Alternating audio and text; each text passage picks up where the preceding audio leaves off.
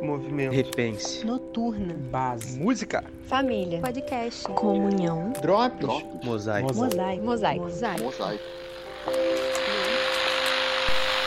Fala galera do Mosaico, fala ouvintes do nosso Drops, sejam bem-vindos a mais um Drops, a mais uma porção de devoção e que Deus te abençoe nesse dia.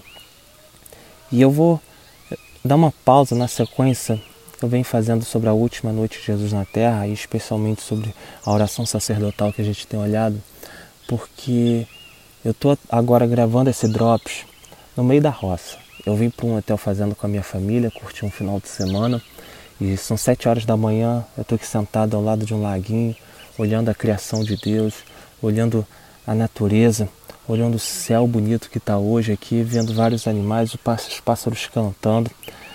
E aí você lembra daquele verso do salmista no, no, no Salmos 19, os céus declaram a glória de Deus e o firmamento proclama a obra das suas mãos. Que beleza que é esse salmo, que beleza que é esse verso, que beleza que é sentar aqui nessa natureza e pensar nesse salmo.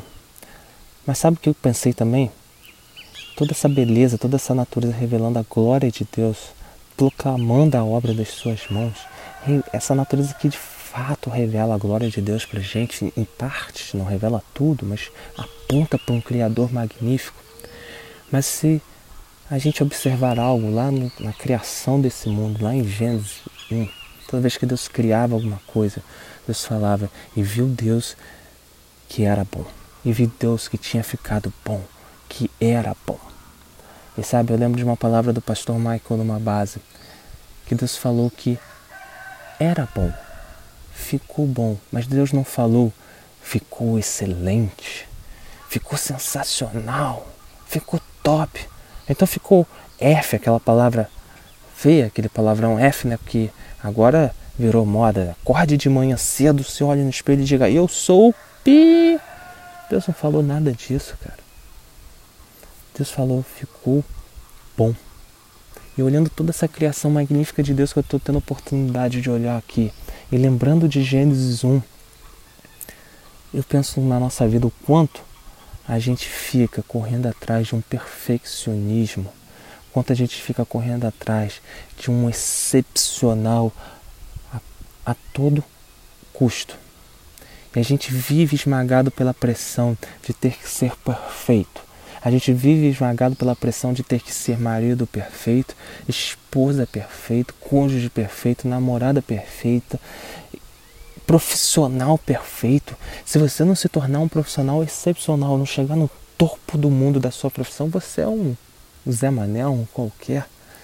E pressão sobre ser perfeito, mulher, as mulheres sabem muito mais do que nós homens, porque elas sofrem uma pressão absurda de ter que ser perfeitas, porque a sociedade pede uma mulher perfeita, uma esposa perfeita, uma mãe perfeita, tudo perfeito. E além de, além de tudo, tem que ser uma profissional perfeita. Nós estamos esmagados pela pressão do perfeccionismo, da pressão pela competência, da pressão pela entrega de resultados, de ter que ser um excepcional. Mas Deus, que é perfeito e é poderoso, ao criar esse mundo, Ele não falou que estava tudo excepcional. O mundo ainda nem tinha caído. O homem nem tinha caído, não tinha vida queda ainda. Deus simplesmente falou que é bom. É bom, cara. Preste atenção nisso. A gente tem desperdiçado a nossa vida em busca do excepcional, esquecendo do bom que Deus já deu, do bom que Deus já está em conosco, do bom que a gente já recebeu. E a gente fica esmagado E no meio dessa pressão, a gente esquece de um detalhe muito importante, que é a perfeição, o único que é perfeito, Deus que é perfeito na sua origem, na sua essência, na sua origem não, né? na sua essência, e que mesmo quando veio esse mundo em forma humana, veio e foi perfeito, essa perfeição com toda a sua glória, com todo o seu poder, hoje decide tornar casa sua a gente. Ele vive em nós, a perfeição habita em nós.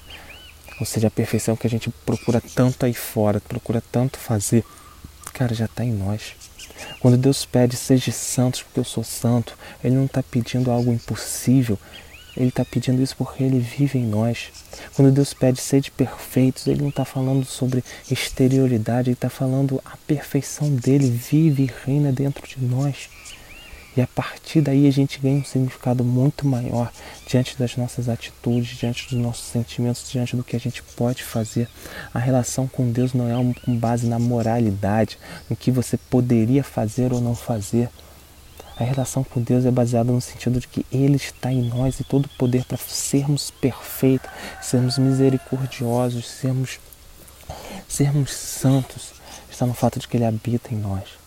E pensando que Ele habita em nós, a gente vai viver uma vida completamente diferente, vai viver uma vida que busca honrá-lo, a gente vai viver uma vida de oração, gente vai viver uma vida que estuda a palavra de Deus e que busca honrar Ele nos mínimos detalhes. Dessa forma, Deus vai nos santificando e a Sua perfeição vai habitando em nós e vai nos modificando e vai nos conduzindo à plenitude de Cristo, da qual atingiremos na glória com Ele totalmente diferente de viver buscando a perfeição e ser esmagado pela pressão da perfeição que essa sociedade nos impõe, mas é viver com a consciência de que a perfeição de Deus que criou esse mundo maravilhoso, esse mundo incrível, esse mundo belo, vive e reina na gente.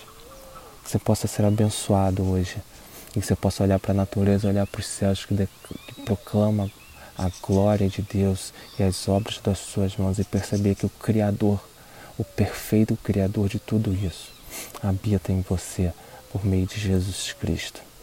Amém? Que Deus te abençoe.